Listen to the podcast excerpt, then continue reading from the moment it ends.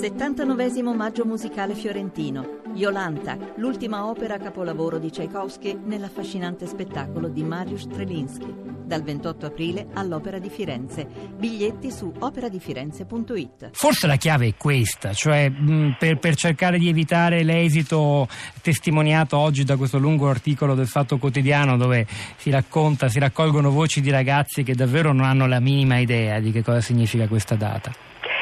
Guardi, io non posso che confermare perché appunto girando molto nelle scuole a qualsiasi domanda eh, cos'è la liberazione 25 aprile dicono le cose più insensate, pensano addirittura a Napoleone, quindi non è passato, sì, non è passato nella coscienza, nella emotività, perché forse il discorso che ho appena appena ho sentito è la cosa storica che resta raccontata dagli storici o anche forse dai testimoni, si deve tramutare in messaggio emotivo, quindi la verità per manifestarsi ha bisogno dell'immaginazione. Quindi il racconto che è stato appena detto, no? il racconto, l'identificazione con questa pagina bellissima eh, che, che non, è, non, è, passata perché non so, non, non sono state trascinati dentro.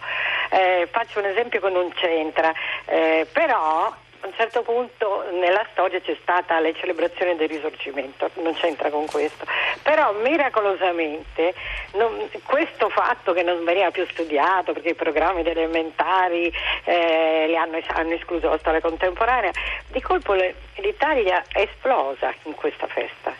Eh, è stata sentita di colpo il risorgimento, gli eroi del risorgimento. Adesso io non voglio fare l'esempio storico, sì, è lo stesso con le sue differenze, però c'è stato qualcosa che ha fatto scattare l'identificazione e, diciamo una parola un po' retorica, eh, la, l'identificazione con delle pagine belle italiane che non abbiamo. Eh, com'è possibile non riuscire a trasmettere quello che è stata la resistenza che, che ha un valore simbolico emotivo fortissimo. Non siamo riusciti, non è riuscito nessuno, io penso proprio perché è mancato il racconto, è mancato um, l'infare coinvolgere forse il cinema perché ha fatto tanto per esempio per la Shoah io credo molto nel cinema e in tutte le, di, le forme di comunicazione eh, artistico-emotive. Non, sì, ci sono stati, è stato qualche film sulla resistenza, ma poco, non è, non è penetrato.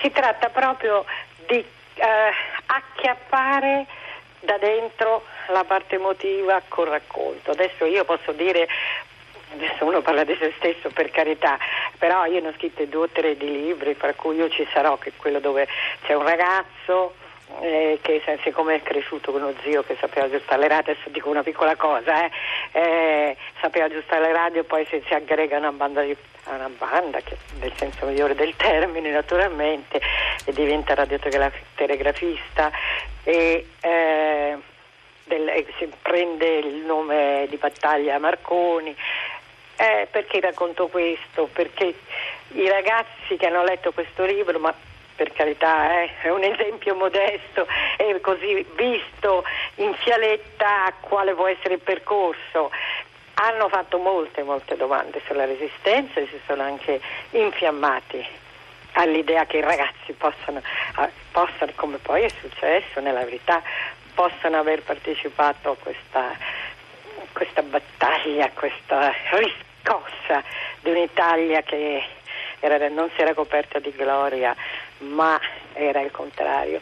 Io posso dire ancora una cosa invece politica, se non me lo permettete. Prego, Lialevi, eh, certo. Sì, che la, eh, la, memoria condivisa ha confuso molte le idee. Questa, eh, questa pacificazione in nome di chissà cosa.